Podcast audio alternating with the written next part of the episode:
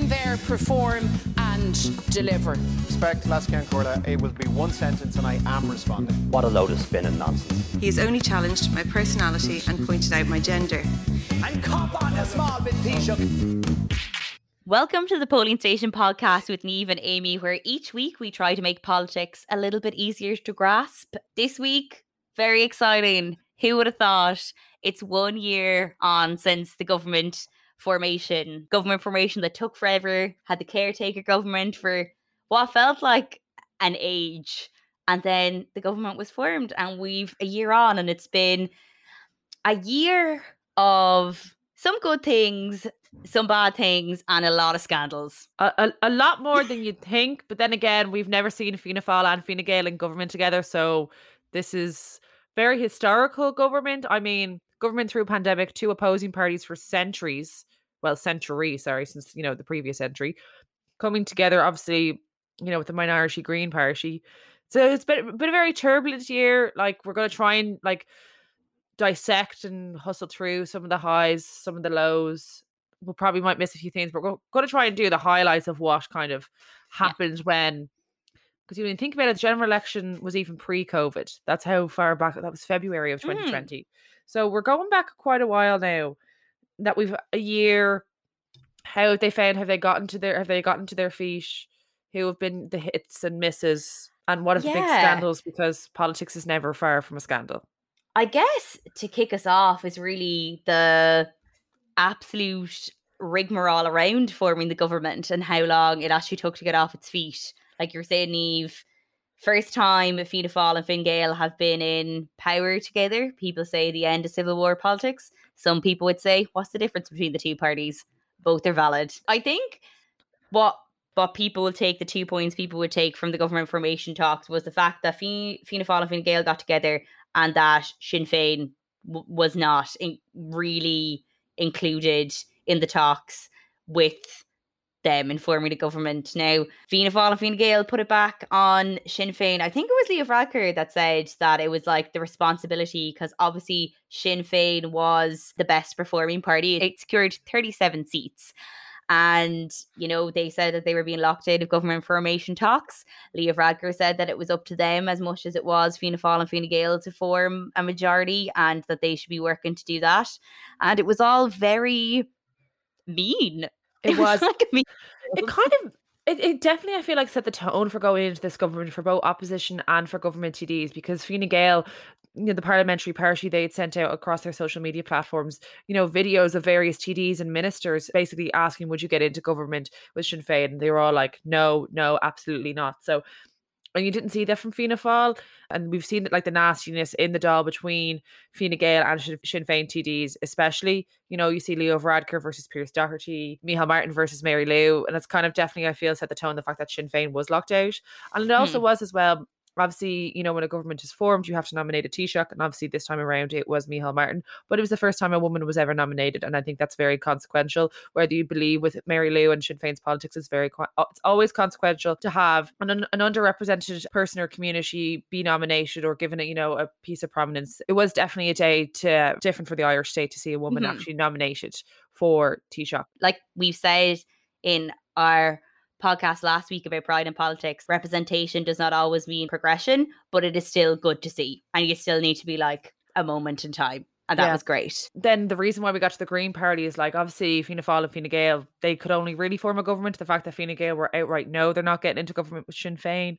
So they kind of went looking for smaller parties. And obviously like Labour does seem like almost the automatic choice in the sense that both Fianna Fáil and Fine Gael have been in government like previous governments. Obviously, the 2011 one was a Fine, Fine Gael Labour government, and previous governments in the previous century had, you know, Fianna Fáil and Labour. But Labour said no, they're going to back out, which, to mm-hmm. be honest, was politically a good choice because Labour are still very much hurting from their, their times, the austerity period in Ireland, and a lot of young left Liberal voters wouldn't necessarily go for Labour because of the decisions they had made whilst in government. Even though the Soc Dems and, you know, Aontú, who are other subsequently small parties, but the only party to get them over to the majority could be the Green Party, because obviously Fine Gael didn't want to be in a situation where they were previously, where it was a minority government propped up by a few independents.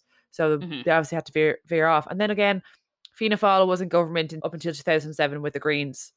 Now, was that smart politically for the Greens? Who knows? Because they lost no they lost. That was obviously during we came into the you know it was Celtic Tiger, then we went into the recession. recession. Yeah.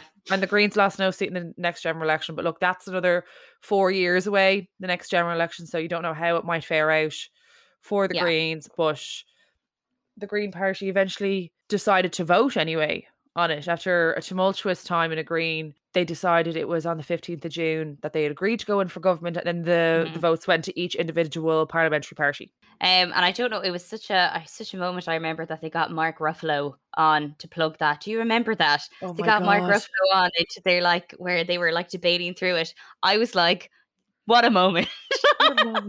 Eamon Ryan being the real dad, being like, Mark, turn on your mic, turn on, or something like that. It's just something like every you've seen every dad or every man when they're working from home doing that. It's such Yeah, so bizarre. Yeah, you're on mute. that was it. But yes, it the Greens decided that they would enter into government and thus formed the coalition government that we have now, where you know there is a rotating Taoiseach with Micheál Martin serving as Taoiseach until December 2022, and then to be taken over by Leo Varadkar until the end of the government's term. But yeah, that set it's I think it really did set the tone for like do I want to say chaos? Do I want to say chaotic? A bit of a chaotic kind of government. Definitely the start off was not good. I suppose as well when you look at it as well, like it was very heavily opposed by a lot of young Greens, young Green voters, young Green Party members really opposed that. And it was a, a kind of a shock when the Green Party voted to go into it. But I suppose mm-hmm. the you know, the Green Party's has always it still is a small party, but it's getting bigger all the time because obviously climate issues are much more pressing, especially to younger generations. Of course, like ours, like ours, because it, it'll be us who will have to look after. So of course, people are going to be more interested. And it's the fact as well that like even after the the government was formed, the Green Party leadership had an election because that, according to you know, that's within their bylaws, Yeah. that, that would have happened regardless.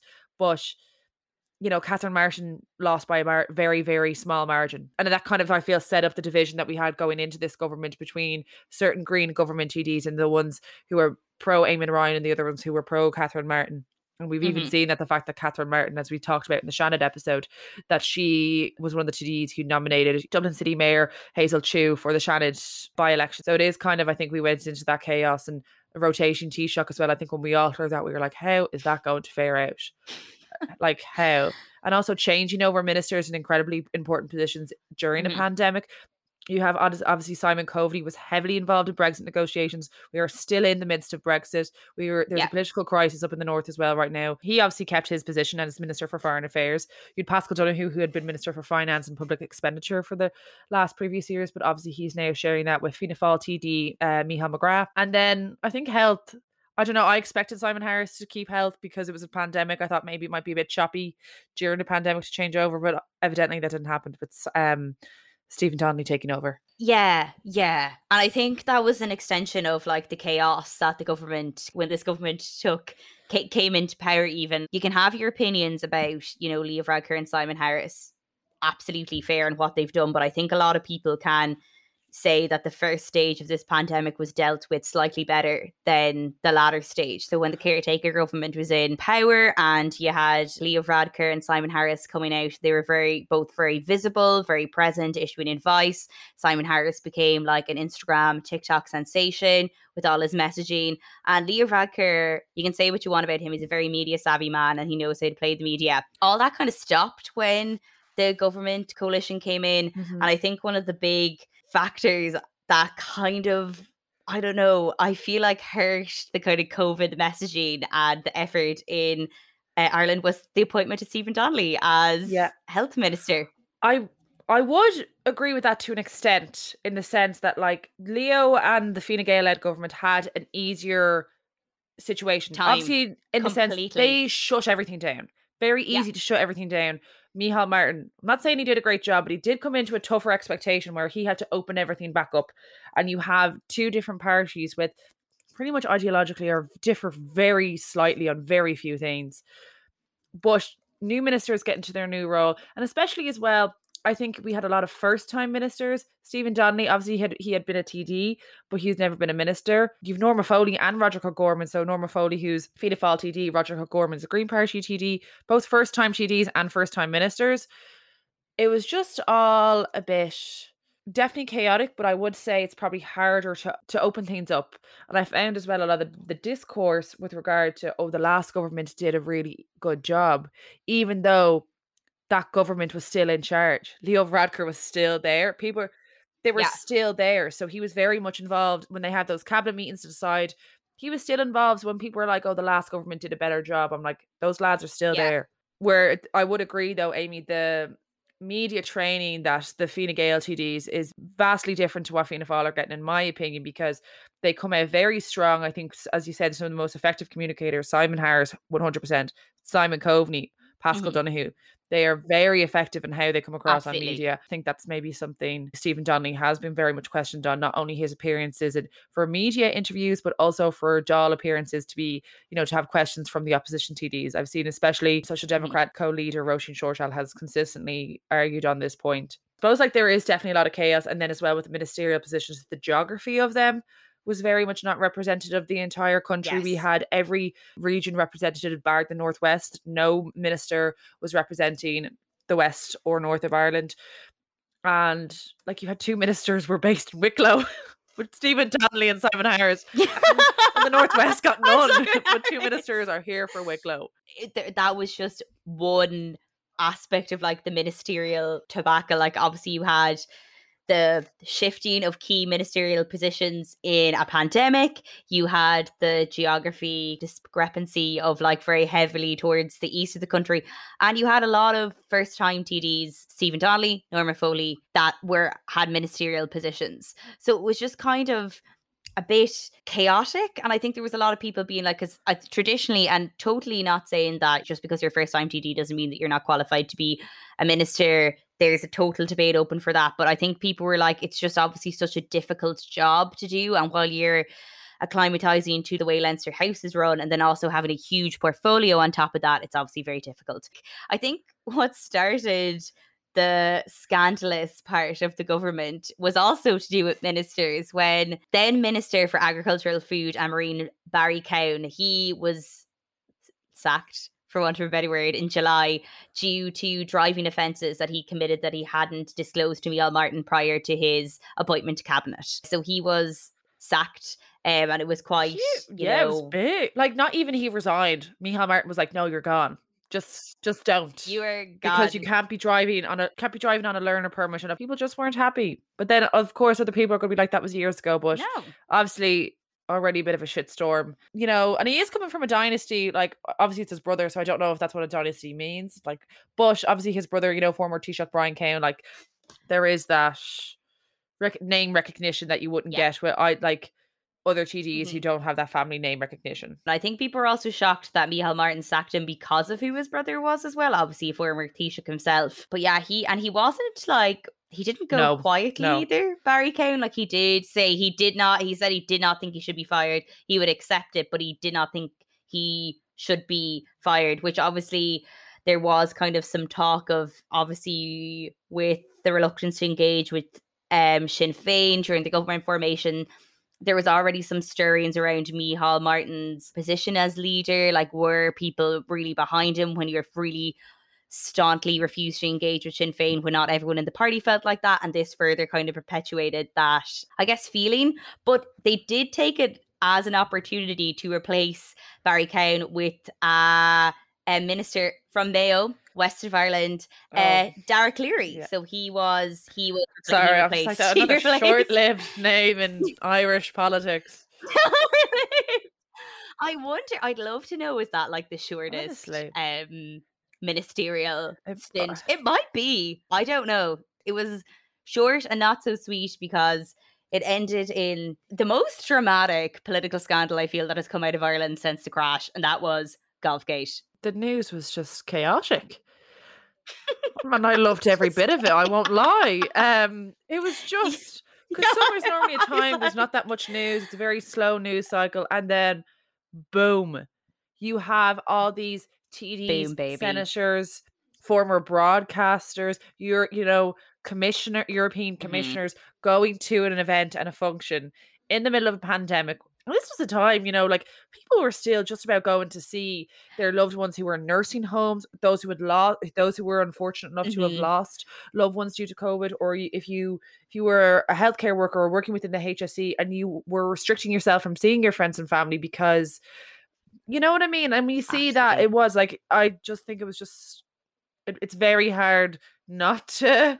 I would find it very hard for people not to support what they did. And there was just a very, I remember there was a clip going around of Dara Calleary, you know, they were talking about house parties and so on and like how to stop that. And Dara Calleary was on the 6 1 News talking about Mhm. how COVID likes to party. Well, it does when you go on an Golf Society trip as well. Like, And that was the kicker as well, that it wasn't just like some rat like real posh golf society that all the TDs happened to be like a member of. It was the Oireachtas Golf Society is organized by the members of the Oireachtas. And like I we were doing like a little exercise of how many people like actually those notable attendance that there was. Lads, there were so many people. I'd actually forgotten how many Yep. people had attended this thing and kind of oh, they got off if it's Scot- not in my like opinion, a lot of them. didn't really get The only one probably scot-free. Yeah. and Phil Hogan. But Phil Hogan as uh, you know, there's reports he's setting up a uh, consultancy company now, so he's not going to do too bad for himself. So, for everyone's refresher, Phil Hogan was the former EU Trade Commissioner. Um, so obviously a key person for Brexit because Ireland actually had a commissioner in the EU Trade Committee, so everyone was like buzzing. However, when this happened, and it happened in July 2020, for a throwback for everybody, because I know the year has just meshed into some uh, chaotic mess. It, this was kind of Ireland who had done really well with COVID. We kind of suppressed the virus, like Neve was saying. It's much easier shutting down than opening up, as it turned out, because in July cases were climbing and climbing again, and restrictions were being put back into effect. So it wasn't like we were lifting, we were closing down as these lads were off. Um, at their golf society dinner, and Phil Hogan, like Dara Calleary, was the first casualty where he had to resign uh, the ministerial position for agricultural, food, and marine. So that was two, um, two agriculture, food, and marine ministers gone, like gone, and then Phil Hogan He just took a while. He took a while to go. Ursula von der Leyen had to get involved, the EU Commission president. She kind of had to be Yeah. like, Phil, you need to go. Like, we can't deal with this drama. And I think that was the difference. Like, obviously, what Derek Calleary did was wrong, but he came out straight away. This is not to commend what he did.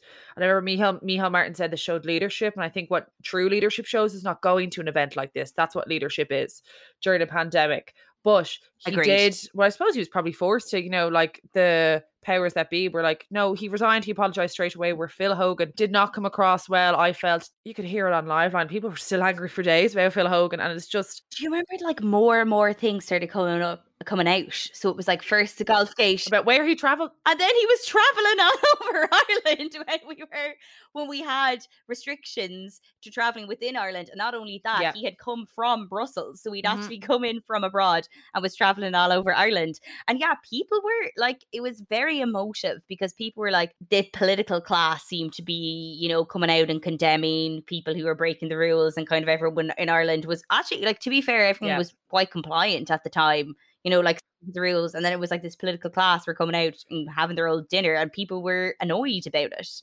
Yeah, exactly. It's very much do as I say and not as I do. And that's what it came across.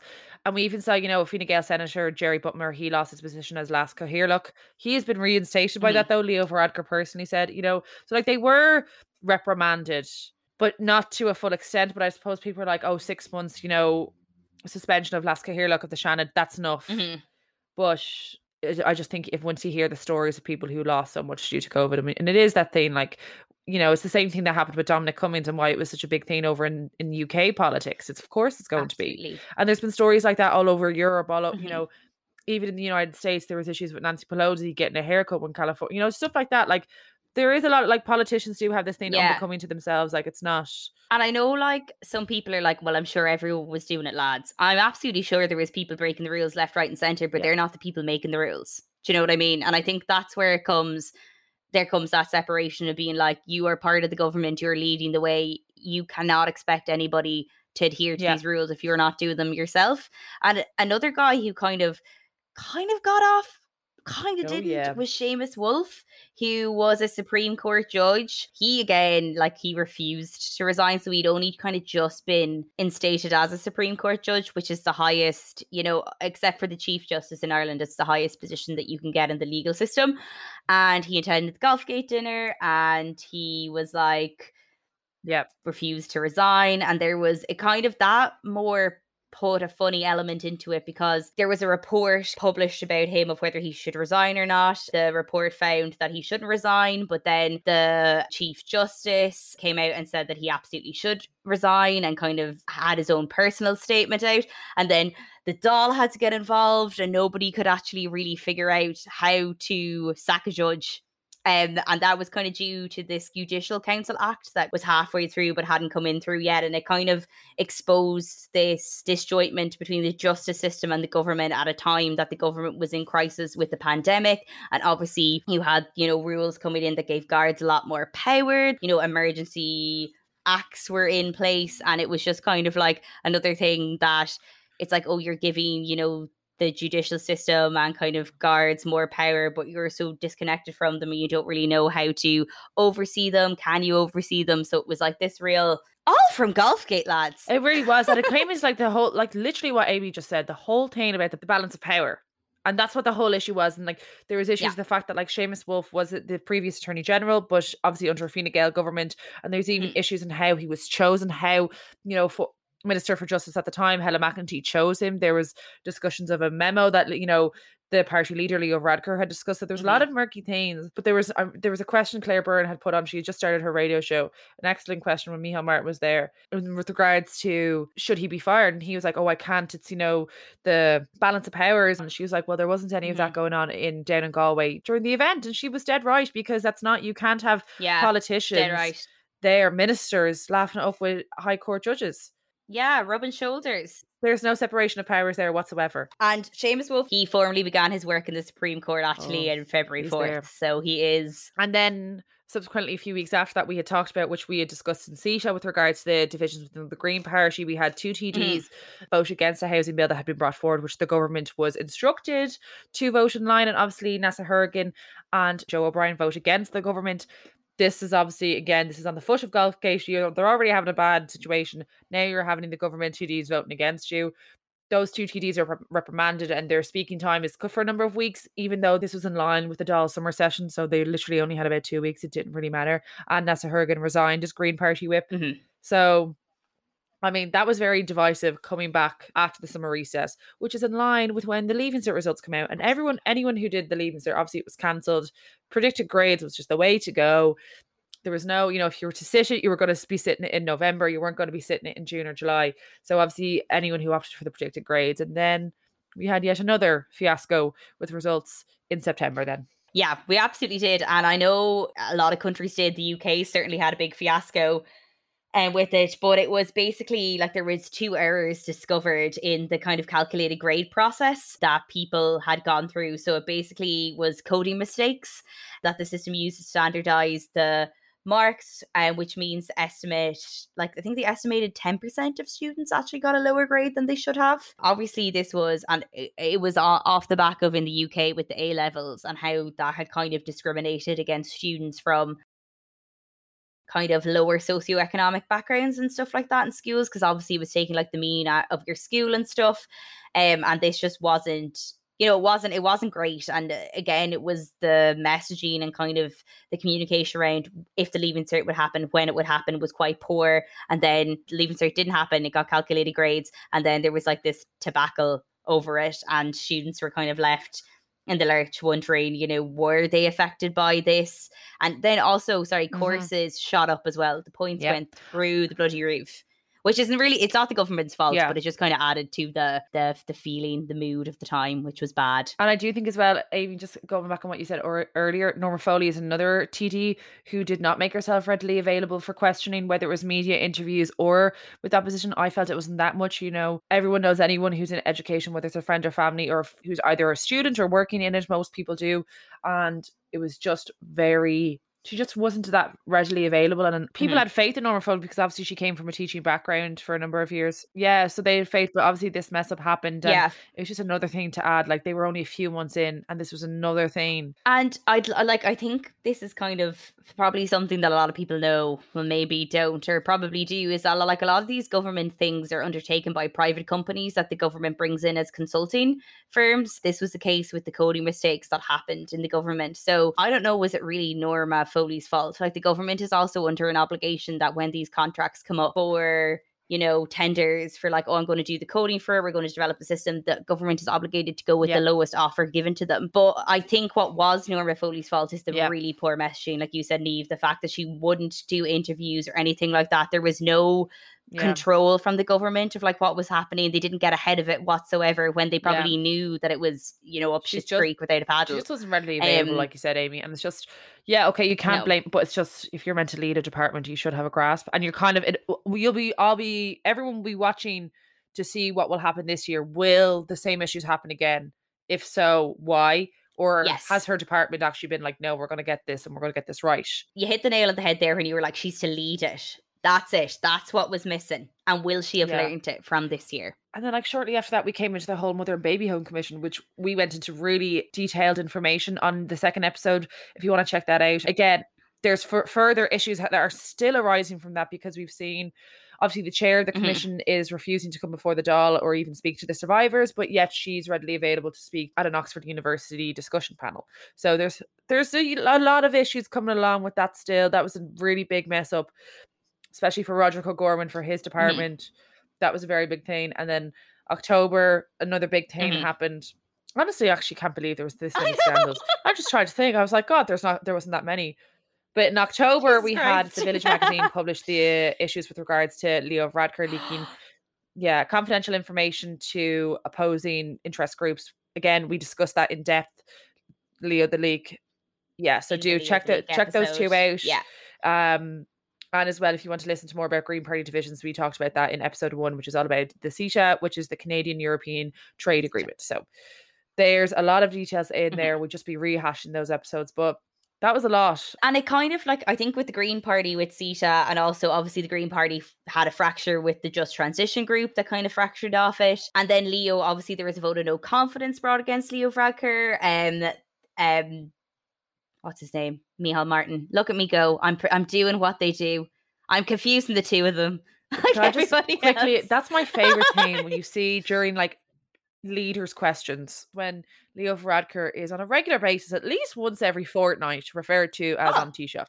That's Taoiseach all like yeah time. like poor Micheál yeah, I do feel bad for him now it's rarely fair to uh, I I feel bad for him as well. Call it by his title. God bless him. He's he's he's wanted this for so long.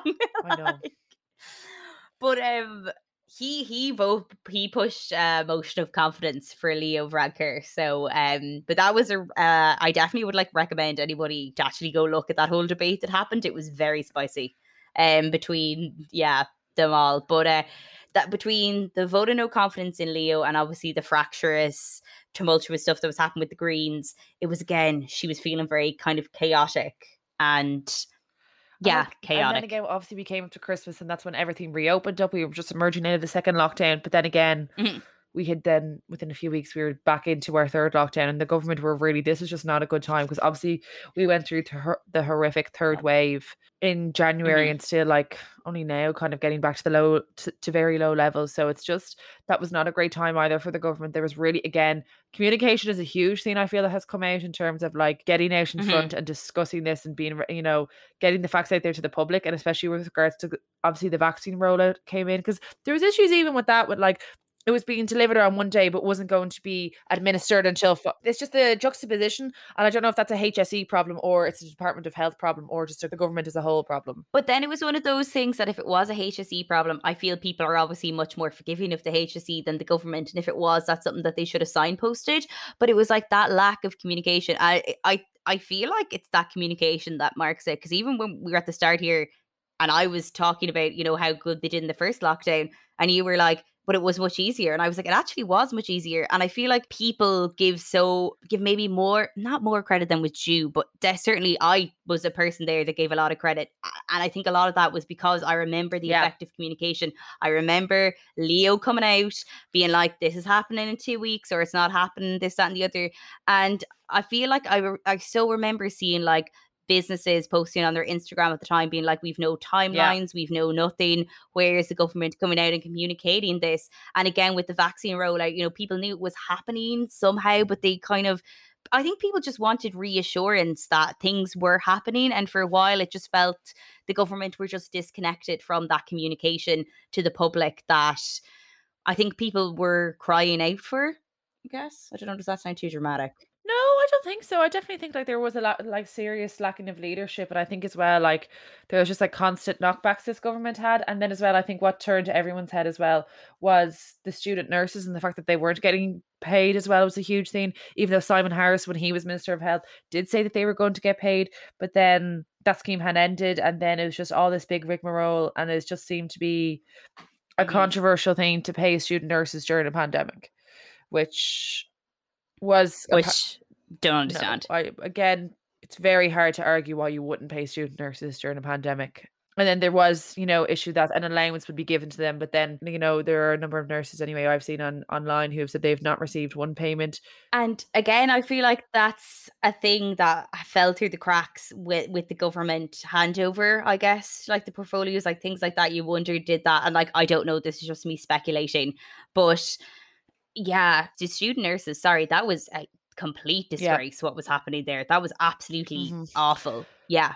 Uh, uh, horrific and that some of them still haven't gotten Yeah. the compensation not the compensation sorry the payment for the Yeah. work that they did that they deserved definitely things have started to take, I think, a bit of a turn in the sense, like obviously this government, there was no, like you know, when people were pushing, a lot of people were pushing for a zero COVID strategy similar to Australia and New Zealand. Um, Mhm. the government's defense was that obviously we are a shared island with the Northern with Northern Ireland. There's different jur- jurisdictions. Exactly. border. So it'd be much more impossible to do it than other countries. It seemed to be for a while that their whole strategy was the vaccine rollout, and then obviously there was the huge issues with AstraZeneca not complying, Mhm. and then the EU threatening legal action, and all that's really messy bureaucratic stuff. That when you're just an ordinary person and you just like want your vaccine and you want to be safe, so that definitely was a slow. But obviously, we've seen in the last number of weeks, we've seen a huge increase, and it's been fantastic. Upturn. Obviously, there are still some people waiting, which is not great, especially people in their 60s and in high risk people, you know, who got the AstraZeneca. So hopefully we've seen that, you know, that continued turnaround will happen. But obviously there's you Mhm. never know what's going to happen. So that has gone well for them. The fact that a lot of people are getting vaccinated now. The portal's now open to people in their late Yeah. 30s. So And I was seeing that like we have such high uptake Yeah. percentage in the vaccine. Like I think we've the highest Which in Europe, great. if not the second highest, which is also like amazing to see. And like the government did come out and like really push the vaccine Yeah. for people to take it, and people have taken it, and fair dues to them because that's how we're getting out of this, lads. Well, I don't know. I do not have a medical or We hope. scientific degree, but according to the people who Yeah. do, as well, even like when you see like Micheál Martin, obviously he's in his 60s. I think obviously when there's issues with AstraZeneca and people would be more hesitant to Mhm. take that from what, you know, just from people. And he took it. I thought that was it. good because obviously all the axi- vaccines have been approved by the EMA and by NIAC and they are safe. So it was great to see, you know, the leader of the country Mm-hmm. taking a vaccine that may have caused people doubt, even though it is a very efficient and safe vaccine, according to medical reports and the EMA and NIAC and so on. I completely agree. And that it was, you know, he had it on the Insta, people were promoting it, and it was Yeah. like, it was great to see that. Yeah, that was actually a really good move by Micheál Martin. like now obviously then we got, came into you know issues with the housing crisis Darragh O'Brien who had- been very quiet I hadn't heard much about him and then all of a sudden he was front and center doing primetime interviews on everywhere. RTE1 and all that stuff but I just feel again that's another thing and I've um it's more it's also very much I would say obviously Fianna Fáil had issues to do with that in the crash but very much Fine Gael dealt with it over the past 10 years. But according to Leo Varadkar now Fine Gael are following their Ard Fheis o- over the weekend they're aiming to build 40,000 houses this year. So look that will be we Mhm. will see how that goes If they can deliver that, that's amazing. And if you want to know more about like the housing crisis, we did an episode on that. Yeah. Definitely check it out. But yeah, definitely I definitely think the housing is going to be once we come out of the pandemic, it's going to be one of the key issues. Yeah. Yeah, if not the issue for the government. the so it'll be interesting to see how they'll handle that going forward. Like there was a few wins for There this government. Obviously, the whole reason why the Greens got into power was because they wanted climate change. Now, you can argue it's not radical climate change, but it is climate action that is hopefully going to happen with the climate action bill that was passed. And it was passed by quite a large margin as well. There's only 10 people, 10 TDs who voted against it. So, look, Yeah. It's why the Greens got in. It is quite a significant piece of legislation. The fact that the country is hoping to commit to biodiversity, richer, climate resilient, and climate neutral economy by 2050. Mhm. I suppose, you know, obviously there's a lot of issues. I suppose people from rural and farming backgrounds have issues with it, but the government have spoken to the interest groups and you know, you might see opposition TDs argue against it, but then at the same time, Roderic O'Gorman, I think, clapped back very well and said a lot of opposition TDs, the independent rural group in particular, wouldn't put forward any amendments they want. They would just sing about it. And this is a very consequential piece of legislation that saw both the right and the left come together. So I suppose that is a good thing. Hopefully, the government will keep to this. Some people say it doesn't go far Yeah. enough. Some people say it goes too far. At least there's action on it. And now that it, the bill is in place, amendments can be made either to make it go further or go less, depending on where you are in the spectrum. And then also, I think anyone who saw the budget this year saw that the Greens had such an impact on that as well. You could really see like green policies being pushed from like the Yep. kind of carbon tax to like cars and everything like that and promoting more kind Mhm. of green ways of living. Uh, I actually thought they did quite a decent job of not. Um, obviously, I'm from the country, and I would understand. You know, like my dad's family has a farm and stuff. I'd understand the worries and stuff of farmers. I thought they did quite a good Yep. job at balancing that, and because at the end of the day, you know, like climate change is real. We have to bring people who have Mhm. concerns along with us to make sure that they have. A, a pla- their jobs have a place in the future in whatever capacity that would be. I thought they Yeah. actually did a really good job in the budget of kind of like not Yeah. scaring people off like that. That was a it was a win. It actually yeah, was. and even Charlie Yeah. Who's now the Minister for Agriculture, now he has been there since he took that office, thank God. Um, he's even said that future agricultural policies will have a more kind of climate based initiative to them as well. So hopefully they'll be interlinked. And obviously, there are a lot of people who are not for it, but obviously, overwhelmingly, the Dáil voted in favour. So, I mean, that was a win. That was a win. Another big win was the white paper on direct provision. That was a huge win. It was basically a white paper published in February that said by 2024 that there would be a new non for profit model to replace direct provision that would be set up with people placed in Mhm. state owned centres for up to four months, only up to four months, and then be supported with a move into local housing. For anyone who doesn't know, direct provision is a kind of institution within Ireland that uh, is meant to support people that are, you know, asylum seeking or coming in refugees in this country. It's I think you kind of accept it as quite Mhm. an abusive system. The way that it is run now, it's quite there's a lot of Yep. private run direct provision centres that the state rely on that can be quite abusive. They're quite restrictive in how people can live there. It's something that's been need of reform for a Mhm. very, very long time. And it's it's good to see that it has actually been taken seriously as something that needs to be reformed because for a long time it really wasn't. Yeah, and I do think that is partially due to, like, I'm not praising them now or anything like that, but it was part of the program for, like, it was a deal breaker for the Greens going in, and it is Roderic O'Gorman's and even a department that is dealing with this, obviously, along with Helen McEntee well. It's now, um, which we'll get into later. It's now Heather Humphreys, uh, Minister for Justice Department, who are kind of coinciding, working with this white paper to allow asylum seekers who come here to get just the decency and respect that they deserve. And I suppose this is, you know, and especially in terms of like something like getting a driver's license, getting your revenue set up, all that stuff, like this will help them. Again, obviously, some people will ar- argue this doesn't go far enough. especially we're over 20 years looking for this reform and especially people had gripe with the fact that a number of private contractors will remain on until Yeah. the new system is in place and then people were obviously like well that's not solving the problem because it's these private companies that engage with this that Mhm. a lot of the issues are with Yeah. but yeah again it's one of those things like it you could argue it doesn't go far enough um but at least there's something that is happening with it because it's been a very very long time coming the recommendations that were given by the Irish Refugee Council, you know, it shows that only Mhm. 30% of their recommendations were taken on board. So obviously 70% were not adopted, which is which is not what you would want. But I mean, it's something again like 20 years. You know, the two parties who have been, been in government have done nothing about I suppose all three parties have previously been in government. But look, at least this is being done and it is a win in some respect. Another win I think that is, you know, coming down the line, not it won't be implemented until 2022, but Leo Varadkar's legislation on paid sick leave, because obviously he is also the Taoiseach, but the Minister for Enterprise and Yes. Trade and Employment. So look, obviously Mhm. everyone would love to get sick pay now, but it, obviously it'd be great that it'll be, you know, mandated by law and by legislation that every worker, regardless of their occupation, will be entitled to sick pay. So at least that is, Mhm. but again, that won't be implemented until later on in this government's timeline. So And I, I think all the things like the sick pay, the climate action bill, the white paper for direct provision, all can be argued that they don't go far enough. And, you know, I can certainly see those arguments and maybe even make some of them myself. But I think what's really important about it is once you put these things into the public discourse, anyone who's kind of opposed to that they don't go far enough, the more Mhm. you kind of talk about it. And especially in Ireland, I we have kind of maintained and hopefully will continue to maintain quite a good public dialogue and stuff like that.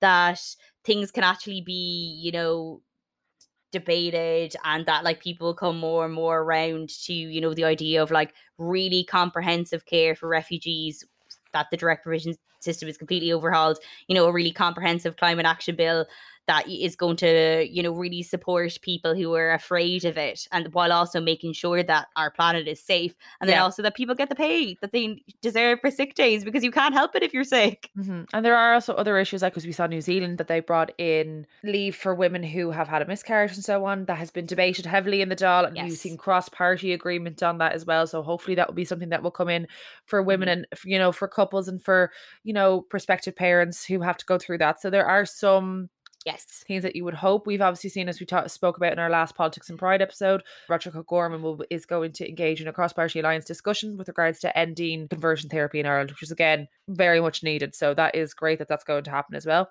And I suppose as well, one, something that was really heartwarming, and we spoke about in depth Ireland's issues with electing and promoting women in politics and women in positions of power at government level. So it was brilliant to see. Obviously, Mhm. we've had quite a number of women at cabinet. Not it's not 50-50, but look, we're slowly Yes. getting there. But I do think it was great Yeah. that Helen McEntee, she got pregnant this year. She thankfully had a very healthy baby boy, and that was great. And she's taking her six months paid maternity leave, which you would not expect less because every job should avail of that, including if you're a minister for justice. It's also great to see a woman in a minister for justice, as we spoke about earlier. Nora Owens, former Fine Gael TD, Mhm. only other per- only other woman who has held that office. So again, great that she has done it, and also Amazing. they filled her position with another woman, uh, Minister for Social Protection, Heather Humphreys, and also Hildegarde Naughton is the she's added that as her Minister for State to her portfolio. So it's great we've seen two women as well move into that, and a good thing Mhm, for mhm. Helen McEntee. There was a great picture of her outside the Oireachtas. Heavily pregnant, but she looked great, smiling, and she was about to go off, and rightly so, and enjoy her maternity leave. yeah and enjoy the time with her new baby and not feel like you know like her job it's still there for Yeah. her when she comes back. That was absolutely great. So there has been some good bits hasn't there? Yeah. And then I think now what the telling thing of this government is, and the success of this government is going to be told in the Dublin uh, Bay South by election that is coming up. Coming up on yes. in early July, bookies, pundits, whatever you want to say, are calling for, well, mainly I think just Fine Gael and Sinn Féin are saying it's a race between themselves, which is Councillor James Geoghegan and the Sinn Féin candidate is Senator Lynn Boylan. Lynn Boylan, who's also the former MEP for Dublin. It'll be mm. interesting to see because obviously you have Ivana Bacik from Labour, very well known senator. You have Sarah Durcan from the Social Democrats. She's Absolutely. a newcomer, but Social Democrats, I feel, are gaining a lot of weight. And then you Fianna Fáil Councillor Deirdre Conroy as well. And then obviously there are other running members as well from Aontú and from the National Party as well. And the Green Party have Councillor Claire Byrne as well. It'll definitely be telling. And i think it'll be actually a good. Now having said that it's dublin south bay that's obviously a area that's skewed towards a certain kind of voter Yeah. very affluent voter just within the area of it. So obviously you do have to take in those considerations when you know what seeing Yeah. the results of what it'll be. But it'll be interesting to see is that voter moving more towards sinn féin? Is that voter moving more towards social democrat Or will the Greens take another seat because Eamon Ryan tops that constituency every year, and and Kate, it does you know, Kate O'Connell, former Fine it Gael TD, she lost her seat there, and it was Eoghan Murphy who won it. So you don't know. Like it could just go. They could Yeah. be looking to fill that Fine Gael seat now. Like you never know. There are seats held by there by Fianna Fáil and by Sinn Féin. So this could be Labour and the Social Democrats' time to sneak in and take a seat that that wasn't previously held by them. take a seat So it'll be very telling to see how well Yeah. this government is doing if an opposition party takes the seat off a former government TD. yeah, like what's for the next three years? I think loads of people speculate what it is. And I think to that, politics is a moving beast. We've seen what's happened in only a year, how many things could happen, the different flux of it. I think it's quite hard to see what it'll be. I think the Dublin South Bay by election will be a great telling of it. They'll obviously, at the very end of this, no, not at the end of this year. Another year there'll Yeah. be the handover of power to Leo Varadkar, the 2022. So we'll have another year of Micheál Martin. Be interesting to see will he make more of a stamp. The Irish Times did a poll there recently. Again, I feel like this is with the caveat with every poll we talk about. I'm like political polls. We can't trust Definitely them. have some it- warranted skepticism, I think, about political polls. Absolutely. But um Micheál Martin himself has gone up um seven points to like Oh, forty nine percent wow. approval rating. Fianna Fáil has gone up six to twenty percent approval rating. Uh, which is like interesting now. Leo Varadkar is still the most popular political leader Yeah. at 53%, followed by Micheál Martin Yeah. and then Mary Lou. I thought that was very interesting. So did I. I would have thought Mary Lou would have been top two. Yeah. And Fine Gael has actually gone down three points uh, to 27. And I wonder, is that just because they've fallen out of the spotlight? Just in that they're, I get a lot of the prominent kind of positions that we talked about there, you know, like health, Taoiseach, a lot of that is, is Fianna, Fianna Fáil. So I just wonder, is that a telling of that? And Yeah. Sinn Féin are up three points to 31% approval rating, highest Mhm. approval rating of any party. So it'll be interesting to see a lot of people talk about, you know, will this government break down? Will this, will it last the four years? I, like right now, if I was to make a call, I would be like, it works to no one's advantage for this government Yeah. to fall apart right now. Fine Gael, I think they're happy enough to be playing Yeah. second fiddle right now while we're coming out of a really tough part. Fianna Fáil are in power for the first time, so I think they're we're like, well, we need to make some kind of stamp, or like they're going through their own ideological crisis that they are trying to find themselves. I think through being in government. Whether you say that that's the right way to do it or not is up for debate. And the Green Party are probably the only people that floating. I That's honestly the vibes I get. They're just floating. Even Ryan's just saying what's going to happen next. yeah, Like, he's Uh, just vibing, Yeah. and yeah, because he's actually he's gone down nine points. Yeah. um, I mean, there was always Green Party's are not. Yeah. They're not in a strong position. no, no, and Sinn Féin are. They're- I think they're They're strong- playing a blinder in opposition for really. Themselves. I think they're absolutely doing exactly what they need to do, um, to you know like put themselves on course for what I'm sure they want to be in power in the next government. And I think probably the longer that they can be in opposition, the more likely that is Yeah. to happen. Exactly. And look, if you have any highlights, do let us know. If we've missed any any gems, Yes! please do. One gem I should have mentioned earlier, I'm only thinking of it now. Stephen Donnelly speaking to Virgin Media, Sarah King about the trampoline. I'm actually I'm adding this in before we finish up. we have to play it. nugget of joy for you all. We worry about our children going back to school uh, when there's no COVID. Of course, we worry about our children going back to school. No, no question about it. We, we manage risk in our lives every time we get into a car. You know, driving a car is an inherently risky thing to do. So we have seatbelts and we have rules of the road and we have all of these things. Um, playing sports is an inherently risky thing to do. You know, um, our children being on trampolines is an inherently risky thing for them to be. But are we comparing that, doing. Minister, to a global pandemic, to a virus that kills people? It's not the same as playing sports, really, is it? No, but, no, but dri- well, driving cars, people die on the roads. Lots of people die on the roads. Like Honestly. That was really I love it. Like I don't, I don't love it because obviously no. that's the You love minister the for health. chaos that unfolded. But I, I love the chaos because that was just Yeah. bad communication again. That was an easily Yeah, could have easily been avoided. But look, sure, look. If you have any other moments like that that we've missed, do let us know. let us know because it's been a roller coaster year. Are you happy with what the government has done? Are you unhappy? What do you think they're doing wrong? What do you think they're doing right? Let us know. It's been an eventful year. We'll see how the next one goes. How many more scandals can there be? Stay tuned to find Yeah. out. For it. There could be another one by the time we finish this podcast. Who knows? Who knows? there could be. But uh, I think I uh, finishing on a slightly positive note. I know it's been a really tough year for everybody, including politicians who had to work through a pandemic, which was awful. Um, it's been a tough year for everybody. So listen, they, you know, they survived the year, and you gotta hand Exactly. it to them.